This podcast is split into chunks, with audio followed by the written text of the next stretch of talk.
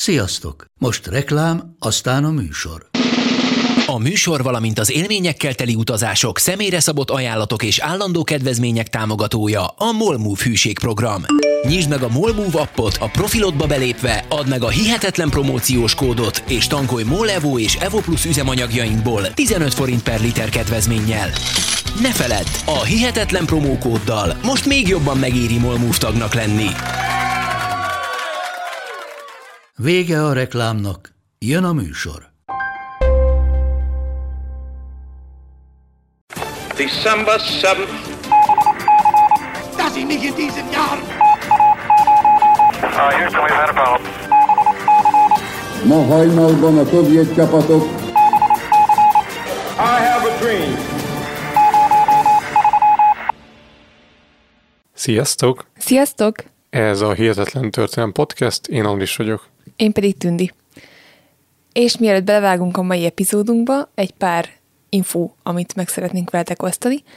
Az egyik az, hogy megjelent a tizedik bónusz epizódunk a Patreonon, aminek az a címe, hogy a Montrás Mor kettős arca, és a 19. századi indián kontratelepesek konfliktust mutatjuk be ebben az epizódban, tehát arról van szó, hogy az indiánok, akik ugye Észak-Amerika földjén laktak, egyre gyorsul ütemben veszítették el a lakóhelyeiket a bevándorló fehér telepesek miatt. Tehát részben erről szól az epizód, másrészt a mindenki által ismert Montrásmor emlékműről. Ugye négy elnök arcképét faragták egy hegyoldalba, ami egyébként indián terület volt, és az indiánoknak egy szent hegye volt, ahova ezt a, ezt a szoborcsoportot elkészítették. Az adásban pedig az emlékmű elkészülésének a körülményeit mutatjuk be nektek. Úgyhogy, ha kíváncsiak vagytok erre, akkor gyertek Patreonra, és hallgassátok meg az epizódot. A mostani epizóddal kapcsolatban pedig annyit szeretnék mondani, hogy hát elég nagy téma, amit bemutatunk, ugye mindjárt rá is térünk a tárgyra, és úgy döntöttünk, hogy két részre bontjuk az adást, hogy legyen elég időnk kifejteni a részleteket, viszont ne egyben hallgassatok meg két órányi adást, úgyhogy két részre bontjuk az epizódot. Tehát most jön az első rész. November 26-án volt a napok napja, a legcsodálatosabb nap, melyet átéltem, és amelyet bizonyosan sohasem fogok még egyszer megérni. Reggel folytatódott a tisztogatás munkája, lassan, a kényes tárgyak miatt, melyek a törmelék között voltak. A délután közepén 10 méternyire a külső kaputól egy második lepecsételt kapu bejáratára akadtunk, csak nem hűmása volt az elsőnek. A pecsét lenyomatok nem voltak olyan világosak, de azért fel lehetett ismerni Tutenhamen és a királyi nekropolis pecsétjét. Lassúnak, végtelen lassúnak tetszett az idő, amíg a kapu alsó részét borító törmeléket eltávolítottuk, míg végre az egész kapu tisztán állt előttünk. A döntő pillanat elérkezett. Remegő kézzel véstem egy kis nyílást a felső bal sarokban. Gyertyával próbálkoztunk előbb óvatosságból, mérges gázok ellen, és aztán kitágítva egy kis a nyílást, gyertyát dugtam be, és bepillantottam. Lord Carnarvon, Lady Evelyn és Kalendár izgatottan álltak mellettem, várva a döntő szót. Először semmit sem láttam, mivel a meleg levegő a kamrából kitódulva meglobogtatta a gyertyalángját, de midőn szemeim megszokták a fényt, a szoba részletei lassanként kiemelkedtek a ködből. Különös állatok, szobrok és arany, mindenütt aranycsillogása. Egy percig, a többiek számára egész örökké valóság lehetett, megnémultam a csodálattól, és midőn Lord Carnarvon nem állhatta tovább a bizonytalanságot, nyugtalanul kérdezte, lát valamit? Csak ennyit voltam képes felelni. Igen, csodálatos dolgokat. Ezek alig, hanem a régészettudomány egyik legjelentősebb mondatai voltak, ami Howard Carter Tutankhamon sírjának felfedezője és az ásatás anyagi támogatója Lord Carnarvon között hangzott el 1922. november 26-án. Pontosan száz éve egy olyan sírkamrát fedeztek fel, amire azóta sem volt példa, ugyanis egy szinte teljesen háborítatlan sírra bukkantak, egy fáraó sírjára, ami hihetetlen mennyiségű, több mint 5000 darab felbecsülhetetlen értékű műkincset tartalmazott, többek között magának, Tutankhamon fáraónak a mumifikált holtestét is. A mostani és a következő adásunkban azt a rögös utat meséljük el nektek, ami a kincs megtalálásához vezetett. Beszélni fogunk arról, hogy mit tudtak száz éve, és mit tudunk ma a fiatal korában elhunyt Tutankhamon fáraóról, és beszélünk a hírhet átokról is, a múmia átkáról. Adásunk első felében mindenképpen érdemes beszélnünk kicsit részletesebben az ókori Egyiptomról és a korabeli temetkezési szokásokról. A piramisokat alig, hanem senkinek sem kell bemutatnunk. Az óbiradalomban ez volt a jellemző temetkezési forma az uralkodók esetén, amiknek építése hatalmas munka volt, viszont a sírablók számára pedig egy könnyű préda. Az egyiptomiak vallása úgy tartotta, hogy a halott számára elengedhetetlen, hogy a túlvilági életre minél több haszontárgyat vagy hasznos tárgyat magával vigyen, és így ne szenvedjen hiányt semmiben. Ugye a tárgyak egy része az egészen egyszerű tárgy volt, ilyen használati tárgyakra kell gondolni, de voltak rendkívül értékes, aranyjal bevont ékszerek, és egy csomó olyan felbecsülhetetlen értékű tárgy, ami megmagyarázza azt, hogy ezeket a gazdag sírokat miért fosztották ki mindig a rablók, és, és miért zaklatták ezeket az eltemetett fáraókat. A piramisok építői igyekeztek megakadályozni, hogy a rablók behatoljanak és megszerezzék ezeket a kincseket, ezért hatalmas gránit tömböket görgettek a sírkamrákba vezető folyósók elejére, illetve hát ilyen zsákutcákat helyeztek el a piramisokba, vagy ilyen téves, titkos ajtókat, de ezek mind idővel haszontalannak bizonyultak, ugyanis a tolvajok mindig megtalálták a módját, hogy hogyan fosszák ki ezeket a sírokat. A fáraók idővel kisebb földfeletti sírkamrákba temetkeztek, a vallásukhoz tartozó templomok közelében, ahol magát a temetkezési szertartást és ceremóniákat is elvégezték.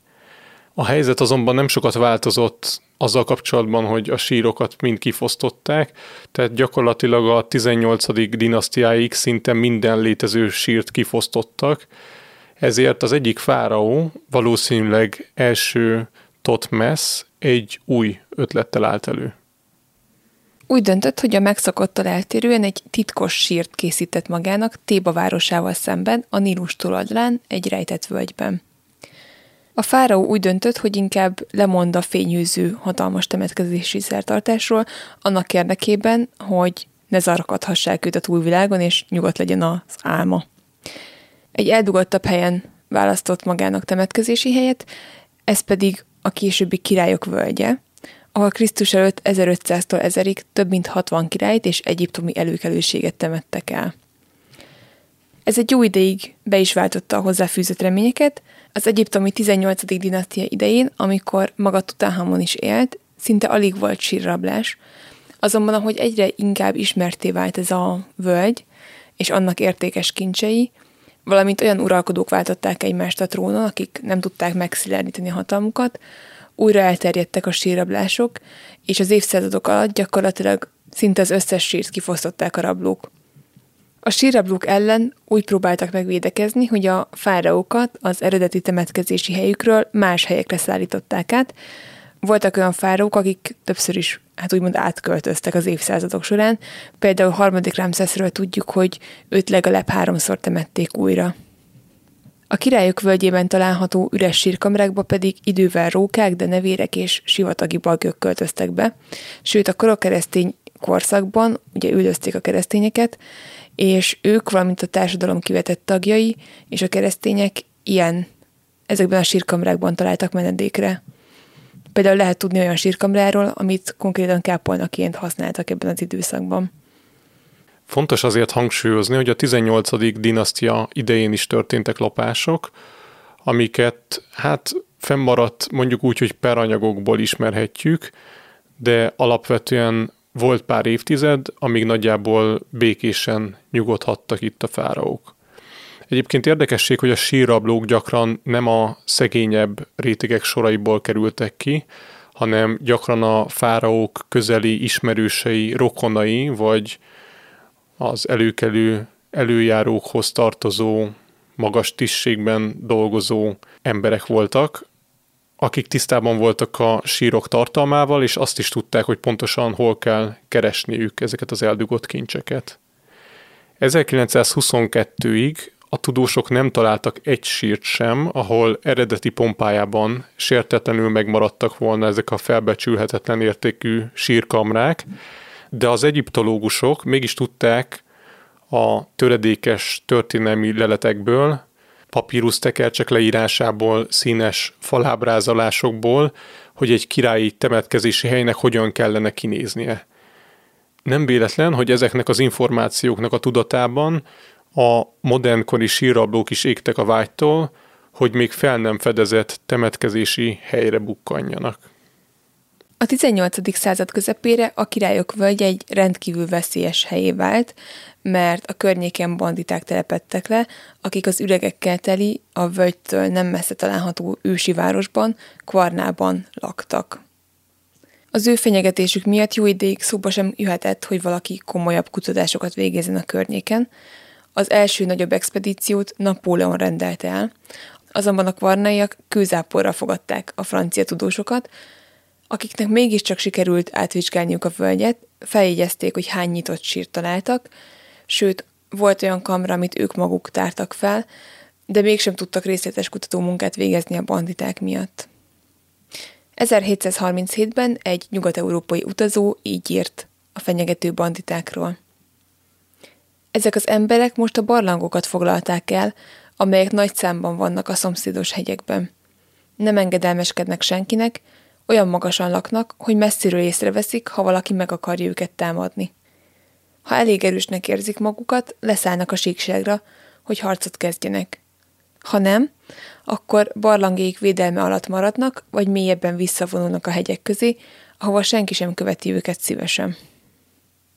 A 19. század elejétől fogva aztán javult a helyzet, amiben az is közrejátszott, hogy az egyiptomi kormány is azon volt, hogy kifüstöljék a környékről a banditákat, és jelen esetben a kifüstölést a szó szerint kell érteni, ugyanis a barlanglakások szájába rőzséből tüzet raktak, és így próbálták meg elűzni a problémás lakosokat. De a generációk óta élő síralbró családok nem hagyták el a környéket, ahogy az Abdel Rassul nevű család sem, akik 1871-ben egy hihetetlen felfedezést tettek. Ahmed Abdel Rassul éppen elkószált kecskét gyűjtött össze a királyok völgye és a Deir el-Bahari ókori templom komplexum közelében, amikor az egyik kecskegida egy mély hasadékba zuhant. A fiú az állat hangjait követve egy kötélen leereszkedett a hasadékba, ahonnan egy sziklába vájt folyosón keresztül olyan kincsre talált, amire álmában sem számított. A hegy gyomra több mint 50 ókori múmiát rejtett, fáraókat, királynékat, királyhitveseket, hercegeket és hercegnőket. A sírok közül 11 tartozott fáraókhoz, többek között itt találták meg második Ramszeszt, és többen úgy sejtik, hogy az egyik múmia az első Totmeszé, akiről már beszéltünk, és aki az első ismert fáraó, aki a királyok völgyébe temetkezett eredetileg.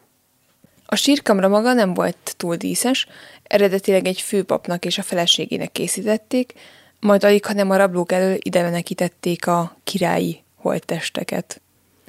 A múmiák között nem volt hatalmas mennyiségű kincs felhalmozva, de a szarkofágokban így is, amiket ugye felnyitottak, így is jó pár felbecsülhetetlen értékű ékszert és kincset találtak. Ahmed Abdel Rassul elmondta a rokonainak, hogy mit talált, és a családjuk úgy döntött, hogy titokban tartják ezt a hatalmas felfedezést.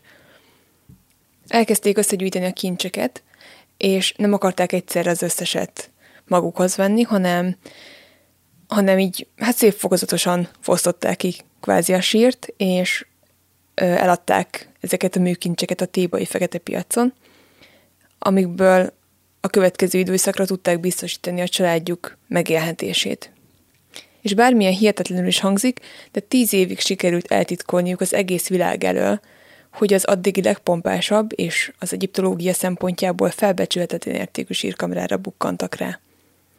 Azonban 1881-ben egyre gyanúsabbá vált, hogy a fekete piacon milyen nagy számban fordulnak meg ókori kincsek, és a hozzáértők már sejtették, hogy valaki egy hatalmas felfedezésre bukkant.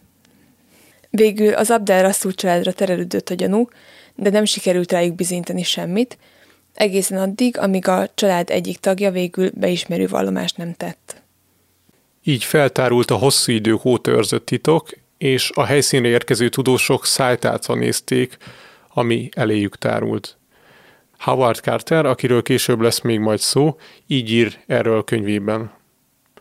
Amit láttak, megrázó hatású lehetett. Összedobálva, alacsony, rosszul kivágott sírban feküdtek a régi Egyiptom leghatalmasabb uralkodói, királyok, akiknek a nevét az egész világ ismeri, de akikről senki sem merte álmodni, hogy a világ szem elé kerülnek.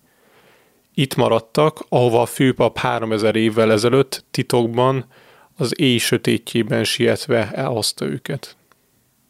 Tehát ez a sír egy nehezen megközelíthető helyen volt, egyébként annyira nehezen megközelíthető, hogy mind a mai napig nem vezet kiépített út a kamrához, úgyhogy a turisták sem látogathatják. A sír felfedezése után a tudósok mindössze két nap alatt összegyűjtötték a több mint 50 múmiát, és egy hosszú karavánban a Nílushoz szállították, onnan pedig hajóval Kairóba vitték a műkincseket. Itt egyébként a királyok völgy az kb. ilyen, hát ilyen 7-8 kilométerre van a Nílustól, és ugye Kairóba úgy tudnak eljutni, hogy leszállítják a Nílus partjára, és onnan hajóval viszik Kairóba ezeket a múmiákat. A visszaemlékezések szerint ez a halotti menet egy igazi látványosság volt, emberek ezrei sorakoztak fel a Nílus partján, a férfiak állítólag fegyvereikkel a levegőbe lőttek, a nők pedig hajukat tépték és hangosan sírtak. És ezt a történetet dolgozza fel Egyiptomban az egyik leghíresebb film, ami a 60-as években készült, és aminek az a címe, hogy az éj, amikor az évek megszámláltattak. A film arról szól, ahogy ez az Abdel Rasul család felfedezi ezt a hihetetlen sírkamrát, és azt követjük végig, az utolsó képsorok azok, amikről most is beszéltem, hogy megy ez a hatalmas karaván, az emberek a hátukon cipelik, tehát egy ilyen nagyon drámai lefestése ez a történéseknek. Ez YouTube-on fenn van, angol felülettel meg lehet nézni, úgyhogy majd betesszük a linkekbe, akit érdekel, az meg tudja nézni ezt a filmet. A századfordulóhoz közeledve aztán a szakértők többsége úgy vélte, hogy az addigi ismeretlen sírok nagy részét már mindet meg is találták. Az egyiptomi régészeti osztálynak nem volt elég pénze ahhoz, hogy nagyobb mértékű ásatásokat rendeljen el, ezért az országba érkező külföldi egyiptológusokat és régészeket szívesen fogadták, akik komoly anyagi háttérrel rendelkeztek és tudták finanszírozni az ásatásokat. Cserébe pedig, hogy ugye külföldiek érkeztek az országba és végeztek ásatásokat, az egyiptomiak egy törvény értelmében a megtalált kincs felét odaadták a külföldi régészeknek, ugye a másik fele pedig Egyiptomban maradt, Viszont azt, hogy ezt az 50%-ot hogyan határozták meg, az nem volt részletesen meghatározva. Egyiptomnak csak egy kikötése volt ezzel kapcsolatban, hogy a, hogyha egy mumiát találnak, akkor az az országban marad. Ennek a rendeletnek köszönhetően pedig a brit, amerikai és a francia múzeumok nagy számú és felbecsülhetetlen értékű egyiptomi kincsre tettek szert, ezeknek nagy része pedig még mind a mai napig a birtokukban van. Tehát ez egy elég jó deal volt a külföldi régészek számára. A királyok völgyének ásatási engedélyeit 1902-ben egy Davis nevű amerikai üzletember szerezte meg, ami azt jelentette, hogy hivatalosan csak ő végezhetett ásatási munkálatokat a völgyben. Ez pedig egy nagyon drága mulatság volt, ugyanis gyakran több száz munkás dolgozott egyszerre, akiknek az ellátását, a felszerelését mind biztosítani kellett. És ugye ez még abban a korban volt, amikor a vezetékes víz nem jutott fel a völgybe, tehát az ivóvizet Szamerháton kellett vinniük, és így tudtak ivóvízhez jutni úgyhogy nagyon-nagyon drága dolog volt megszervezni egy ilyen ásatást, de hát ezek az emberek, ezek az üzletemberek és befektetők mind bíztak abban, hogy óriási kincsekre fognak majd szert tenni. Davis a völgyben töltött évek alatt több sírt is feltárt, de amit talált sírkamrák, azok már réges-rég mind ki voltak fosztva. Történetünk szempontjából fontos, hogy 1906-ban Davis több olyan tárgyat is talált a völgyben, ami Tutankhamon fáraóra utalt. Egy cikla alatt például egy fajansz serleget találtak Tutankhamon nevével, később pedig egy sziklaüreget, amiben egy aranylapon megtalálták a fáraó és feleségének képeit és pár korsót. Davis az üregről azt gondolta, hogy az lehetett Tutankhamon temetkezési helye, de Carter aki ebben az időben egy ideig Davis mellett dolgozott, úgy gondolta, hogy ez az üreg túl jelentéktelen ahhoz, hogy egy király oda temetkezzen. És ezt a, erről az üregről majd még később fogunk beszélni, úgyhogy ezt érdemes megjegyezni, mert az adásunk szempontjából is fontos. Davis végül több mint tíz évig végzett társatásokat a völgyben, és 1912-ben, 13-ban egyértelműen meg volt arról győződve, hogy amit meg lehetett találni, azt ő már megtalálta, és a királyok völgye kiürült, és soha többé nem fog senki sem új sírt felfedezni benne. Ekkor lépett a színre Howard Carter, a híres régész, és Lord Carnarvon, az újásatások támogatója, aki 1914 nyarán szerződést kötött az egyiptomi állammal arról, hogy ezentúl ő végezhet ásatásokat a királyok földjében, tehát Davis hagyta a területet, és Kárnárvoné lett az ásatási engedély. Mielőtt azonban belemennénk abba, hogy hogyan kezdték meg a munkát, nézzük meg, hogy ki volt ez a két férfi, és hogy hogyan találkoztak. Lord Carnarvon egy gazdag angol arisztokrata család csarja volt, aki hát igazából nem értett semmihez. Hogyha láttátok a Downton Abbey című sorozatot, akkor abból jól lejön, hogy a Carnarvon család milyen gazdag volt, mivel a sorozatban megjelenő kastély az az ő birtokukban volt, és még a mai napig is a család birtokában van ez a grandiózus épület. A fiatal Carnarvon iskoláról iskolára vándorolt, de végül semmit nem végzett el. Fiatal felnőttként két dolog kezdte el érdekelni, a régiségek, amikhez jó szeme volt, valamint a sport. Ugye pénzből nem volt hiány, úgyhogy kvázi bármit megengedhetett magának, így évekig járta a világot, elutazott többek között Dél-Afrikába, Ausztráliába, Japánba, Törökországba és az Egyesült Államokba is. Aztán a 30-as éveinek elején esetet szenvedett, és ez megváltoztatta a későbbi életét. A balesettel kapcsolatban egy érdekesség, hogy ebben az időben még nem igazán voltak elterjedve az autók. Kálnárvonnak, hát ahogy megjelentek az automobilok, kb. ugye rögtön vásárolt is egyet, hiszen megengedhette magának, és ez az ő balesete gyakorlatilag így az első autóbalesetek közül az egyik. Ezt a balesetet éppen, hogy csak túlélte, és ezután az egészsége már sosem volt a régi. Ez az esemény rádöbbentette Kárnárvont arra, hogy az eddigi életében nem sok mindent érte el, és változtatni akart ezen, tehát egy, egy jelentősebb, jelentőségteljesebb életet akart élni. Az orvosa azt tanácsolta neki, hogy utazzon el Egyiptomba, mert az majd jót tesz az egészségének, ezért Kárnárvon 1903-ban Egyiptomba utazott. Ugye, ahogy említettem, a régiségek és az antik világ az amúgy is érdekelte, eddig azonban nem igazán volt ideje foglalkozni, mert rengeteget utazott, viszont Egyiptomban pár év alatt teljesen megszállottja lett az ókori egyiptomi kultúrának, és 1906-ban kérelmezte, hogy áshasson. Tehát ilyen ásatási kérelmért folyamodott a helyi hatóságokhoz, amit meg is kapott. Ekkor bízta meg Cartert, aki addigra már tapasztalt régész volt, hogy segítse munkáját. Itt érdemes megjegyezni azt, hogy ebből a kis szeszenetből is látszik az, hogy ekkor az egyiptomi hatóságok még nem igazán foglalkoztak azzal, hogy kinek adják ki az ásatási engedélyeket. Tehát ebben az esetben például egy vagyonos angol lord állított hozzájuk be, akit érdekelt a régészet, de nem volt benne tapasztalata, és a hatóságok anélkül, hogy mm, bármilyen felügyeletet adtak volna mellé, kiadták az engedélyt ennek a külföldi embernek, hogy ásatásokat végezhessen az egyiptomi uralkodók temetkezési helyén. Tehát kicsit ilyen könnyelműen kezelték ezt a dolgot. Na de most térjünk ki Howard Carterre, mit lehet róla tudni? Ő 1873-ban született, apja akvarelleket és állatportrékat festett, amiből a családnak nem volt túl sok pénze, így Howard iskoláztatására se jutott pénz. Eleinte úgy nézett ki, hogy a fiú is majd apja nyomdokaiba lép, és ő is festő lesz, ezért már egészen fiatalon elkezdett rajzolni és festeni, és egészen ügyes volt ezekben a tevékenységekben. Aztán 1890-ben minden megváltozott. A Carter család egyik arisztokrata ismerősénél egy egyiptomi múzeum vezetője járt, aki megemlítette az arisztokrata családnak, hogy milyen jó lenne, ha lenne egy ügyesen rajzoló kollégája, aki segíteni tud neki az egyiptomi felfedezések dokumentálásában.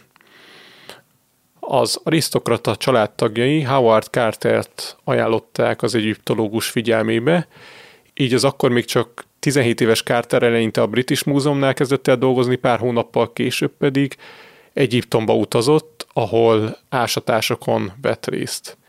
Howard Carter tehát egészen fiatal korától fogva ásatásokon vett részt, gyorsan lépkedett a ranglétrán is felfele, és nagyon sok éves tapasztalata volt akkor, amikor Carnarvonnal találkozott.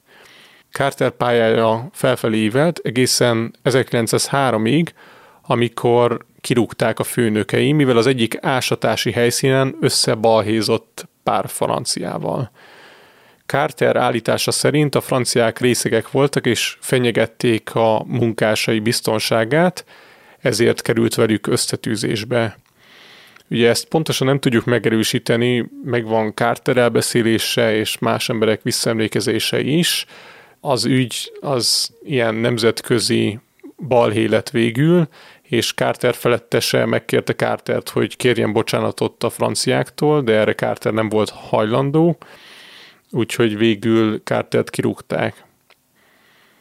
Úgyhogy Carter munkanélkül volt, ott volt 1903-ban Egyiptomban, és hát nagyon nem tudott mit csinálni, nem vette fel senki, úgyhogy újra elkezdett az akvarel festéssel foglalkozni, ilyen kis festményeket árult, valamint abból élt, hogy külföldi csoportoknak tartott idegenvezetést, amikor 1907-ben, tehát pár évvel később Carter találkozott Kárnárvonnal, az akkor mindkettőjük számára egy szerencsés találkozó volt, hiszen Kárnárvon egy tapasztalt régész keresett, akire rábízhatta az ásatási munkáit, Carter pedig kapva kapott a lehetőségen, hogy visszatérhetett ahhoz, amihez igazán értett, és amit szeretett csinálni.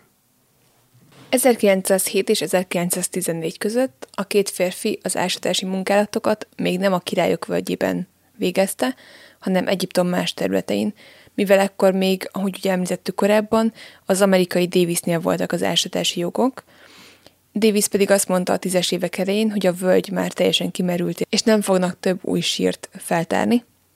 Olyat pedig végképp nem, ami háborítatlan, tehát nem rabolták még ki.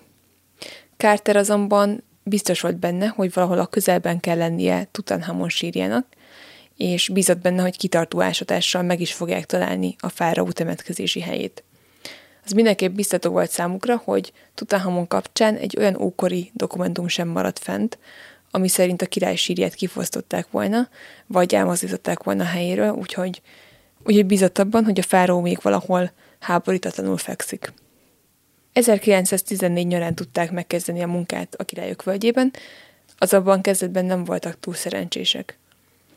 Az első világháború kitörésével az ásadást le kellett állítani, és több év várakozás után csak 1917-ben tudták újra kezdeni a tényleges munkát.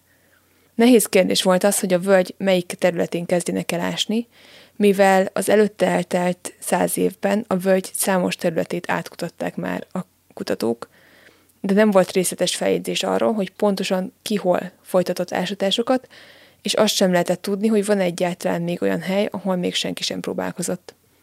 Carter régi dokumentumokat és feljegyzéseket vizsgált meg, hogy kiderítse, hogy mely területek érintetlenek még. Végül egy háromszögben határozták meg azt a területet, amit szerettek volna vizsgálni, és ami a feltételezésük szerint magát Tutankhamont is rejtette. Ez a háromszög második Ramses, Meremta és 6. Ramszesz fáraók sírjai által határolt terület volt. Ez körülbelül egy egy hektárnyi terület, ami körülbelül két focipályányit jelent, tehát egy, egy jó nagy területet ö, fedett le, amit kinéztek maguknak, hogy itt fognak ásni.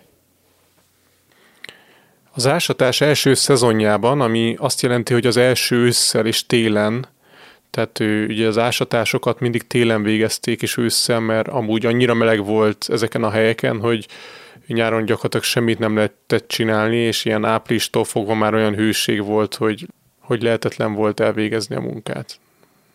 Szóval az első szezonban hatodik Ramses sírja mellett kezdték meg a kutatást, aki körülbelül 200 évvel Tutankhamon után élt. A föld felső rétegét eltávolították, és abban reménykedtek, hogy rábukkanhatnak valamire. Síra nem találtak, csak korabeli munkások kunyhóinak a maradványaira, ami általában egyébként jó jel volt, mivel a kivált sírok közelében gyakran lehetett ilyet találni, ami annak volt ugye a jele, hogy amikor készítették ezeket a sírokat, akkor idéglenesen ezeket a kunyhókat a munkások használták, akik ezeket a sírokat válták ki.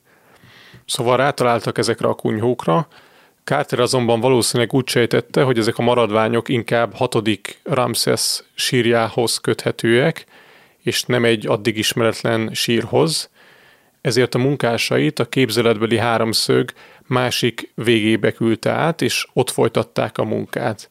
És egyébként utólag kiderült, hogy akkor, amikor ezt elhagyták ezt a területet, akkor csak pár méterre voltak Tutanhamon sírjának bejáratától, hát de ez csak pár évvel később derült ki. Az első szezonban Carter és csapata konkrétan semmit sem talált, leszámítva pár korabeli íróeszközt, amit sziklák vésésére használtak, és ugye, ahogy mondtam, a hőség miatt az ásatásokat le kellett zárni, úgyhogy Carternek 1918 tavaszán le kellett vonulni a helyszínről, és megvárni a következő szezon kezdetét. A második szezon sem volt sokkal jobb, tovább folytatták a munkát az eredetileg kijelölt háromszög területén belül, és pár alabástrom korson kívül, amin második Ramses neve volt feltüntetve, nem találtak semmit. A következő három szezon sem volt sikeresebb, mint az előzők, és az ásatások anyagi támogatója Lord Carnarvon 1921-re arra jutott, hogy nem szeretné folytatni az ásatásokat. Ugye öt ásatási szezonról beszélünk, ahol összesen 13 alabástrom korsót találtak ebben az öt szezonban, ami hát ahhoz képest, hogy mennyi pénzt fektetett ebbe bele Lord van, ez gyakorlatilag egy semmivel ér fel. És hát közben Carter sem volt már annyira lelkes, mint az elején, sőt, 1921-re már el is hagyta az eredetileg kiszemelt háromszög határolt a területet, és egy kicsit arrébb próbálkozott, hogy hát ha ott majd találni fog valamit. 1921-ben aztán találtak valamit, és újra felcsörönt a remény. Ezt a felfedezést azonban nem a királyok völgyében tették meg, hanem New Yorkban, a Metropolitan Múzeum egyik laboratóriumában. Davisék, akik Carterék előtt ástak a területen, találtak egy sziklaüreget pár jelentéktelnek tűnő korsóval, és akkor ezekre a leletekre nem fordítottak kellő figyelmet, hanem a talált tárgyakat elküldték a Metropolitan Múzeumnak, és itt pedig csak 12 évvel később vizsgálták meg tüzetesebben ezeket a tárgyakat. Ez a vizsgálat pedig azt mutatta ki, hogy az agyagedények egy részén Tutankhamon fáró pecsétje található, és azt is sikerült megállapítani, hogy az edényekben annak idején olyan szereket tároltak, amit balzsamozáshoz használtak fel. A Metropolitan munkatársai közölték Carterrel ezt a felfedezést, ami teljesen felvillanyozta Cartert, viszont Carnarvon már nem volt annyira lelkes, és ő már továbbra sem szerette volna folytatni az ásatást. Ezért Carter úgy döntött, hogy Angliába utazik, és személyesen fogja meggyőzni Carnarvont, hogy még egy utolsó szezont áldozzanak arra, hogy felkutatják a sírt. Carnarvont azonban a sikertelenség mellett több dolog is abba az irányba terelte, hogy hagyják abba ezeket az ásadásokat, Egyrészt a fizikai egészsége rohamosan romlott, ami a mentális egészségére is kihatással volt, másrészt pedig az Egyiptomi Régészeti Intézet élére egy új igazgatót neveztek ki, egy francia egyiptológust, aki módosítani szerette volna a korábbi törvényt, ugye ami garantálta a külföldieknek, hogy a megtalált kincsek felét elvihetik, és így Carnarvon már nem volt annyira lelkes, hogy igazából lehet, hogy nem is viheti haza magával azokat, amiket megtalált. Carter azonban Angliába utazott, és személyesen felkereste Carnarvont, a Lord pedig közölte Carterre, hogy ő nem óhajtja folytatni a munkát, mire Carter azt felelte neki, hogy ebben az esetben akár a saját pénzéből is megpróbálja finanszírozni az ásatást. Carnarvont ekkor annyira meghatotta Carter elhivatottsága, hogy úgy döntött, hogy ad még egy esélyt, és egy utolsó szezont még támogat anyagilag. Persze felmerült a kérdés, hogy mi történt volna, hogyha Carnarvon úgy dönt, hogy nem támogatja Carter újabb próbálkozását. Itt eltérő véleményeket találhatunk.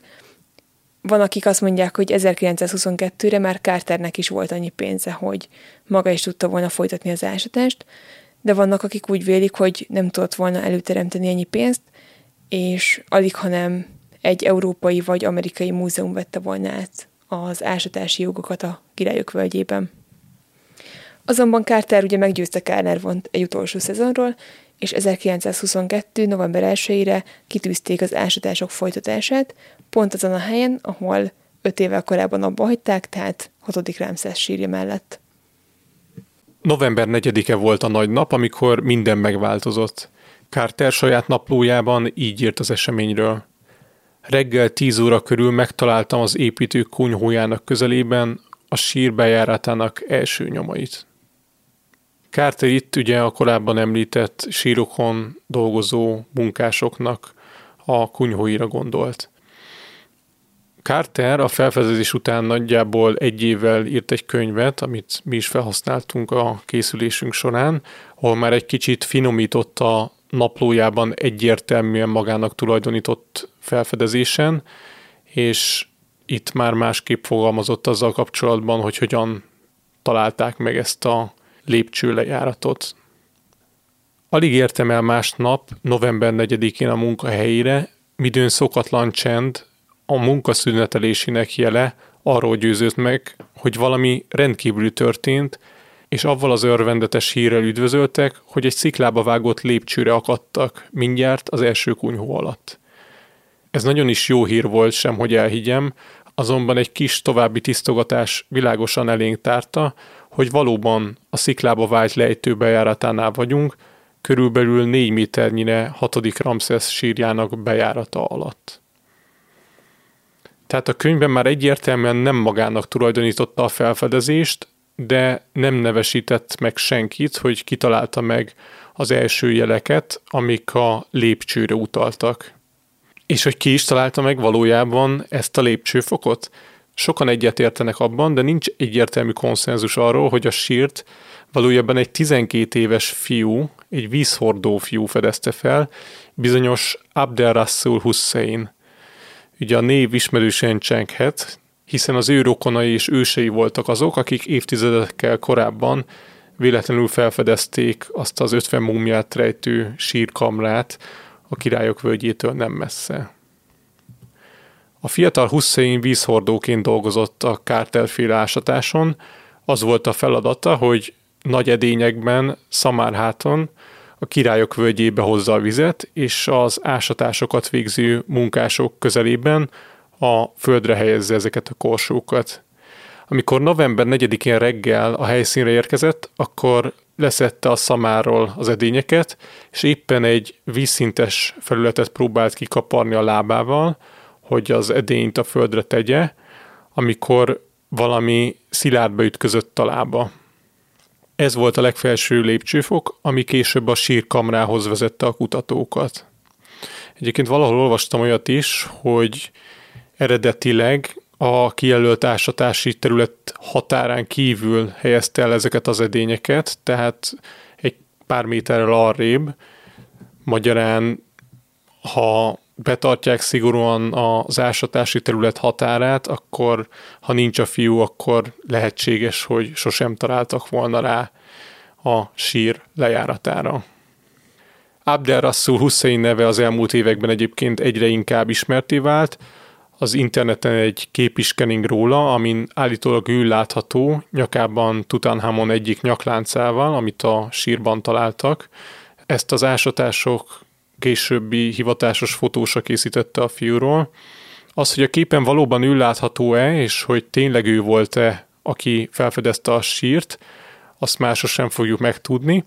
De érdekesség az, hogy Abdel Rasul Hussein fia az állítólag még most is kiáll a helyszínre, ez a kép van a kezében, és hát így a turistáknak mondja, vagy meséli ezt a történetet, tehát erről az idős emberről is van egy kép, aki az édesapjának, hát sőt már lehet, hogy egyébként két generáció a különbség, neki a képét mutogatja ezt a fiatal gyerekkori képét, és arról mesél a turistáknak, hogy hogyan találta meg az apja vagy a nagyapja a sírhoz vezető első lépcsőfokot. Itt ér véget most a történet első része. A következő részben pedig elmeséljük nektek, hogy hogyan tárták fel ezt a sírt, mit találtak bent, mit tudhatunk egyáltalán Tutanhamon fáraóról, és mi volt a fáraó átka. Úgyhogy megígérjük, hogy nagyon izgalmas lesz, tartsatok velünk legközelebb is. Addig is vigyázzatok magatokra, sziasztok! Sziasztok! Ha szeretnétek tőlünk extra bónuszadásokat hallgatni, akkor csatlakozzatok a Patreon közösségünkhöz a patreon.com per hihetetlen történelem oldalon, ezt a linket betesszük a leírásba is. Kövessetek minket Facebookon és Instagramon, ahol az adások mellett sok egyéb történelmi érdekességet is megosztunk veletek. Örömmel fogadunk e-maileket is a hihetetlen gmail.com e-mail címre, ha kérdésetek, észrevételetek lenne az adással kapcsolatban. A podcastet megtaláljátok az Apple Podcast-en, Spotify-on és még sok más helyen is. Hallgassatok minket máskor is. Sziasztok! Sziasztok! Ha más podcastekre is kíváncsi vagy, hallgassd meg a Béton műsor ajánlóját. El tudod képzelni, hogy a podcastet, amit éppen most hallgattál, fél év múlva már a mesterséges intelligencia generálja? Mi sem. De ha érdekel, eljötte már a gépek lázadása. Hallgass bele az Embertelen podcastbe. Orsós Lajos vagyok, a műsor házigazdája. Egyelőre még élőben. Egyelőre. Fedezzük fel együtt, hogyan ismerkedik, randizik, mesél és vitatkozik Betty és Péter, két teljesen mesterséges intelligencia. Lajos, a podcast címét mond még egyszer, Léci. Oké. Okay. Embertelen podcast. Ez a műsor a Béton közösség tagja.